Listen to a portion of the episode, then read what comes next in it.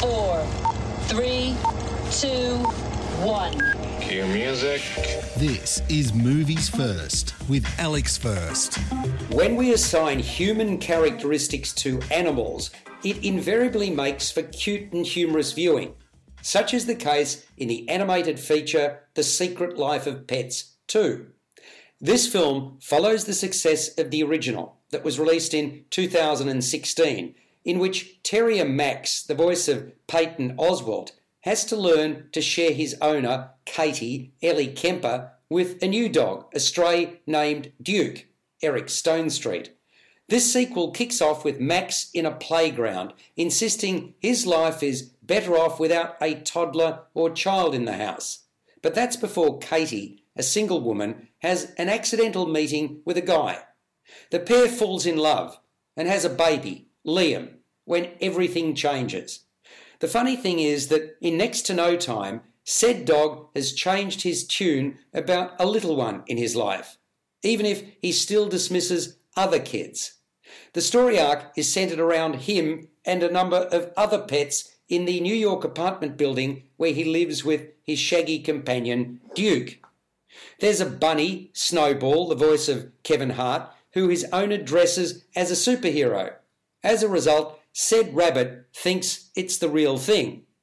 A fearless feline is intent on rescuing a cruelly treated circus tiger guarded by a pack of hungry wolves.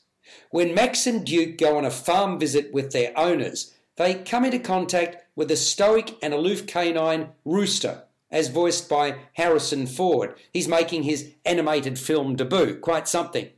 And Rooster keeps the other animals at the farm in check. Max grows as a result of the experience.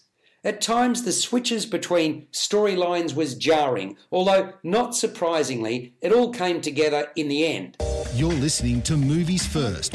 For more, like us on Facebook and follow us on Twitter. The Secret Life of Pets 2 is a combination of cute, clever, and silly. Some of the sight gags and one liners work better than others.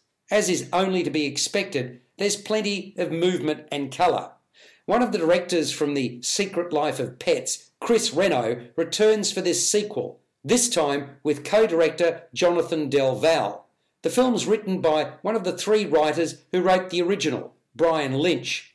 While the feature doesn't set the world on fire, I dare say there's enough here for youngsters aged 8 years and above.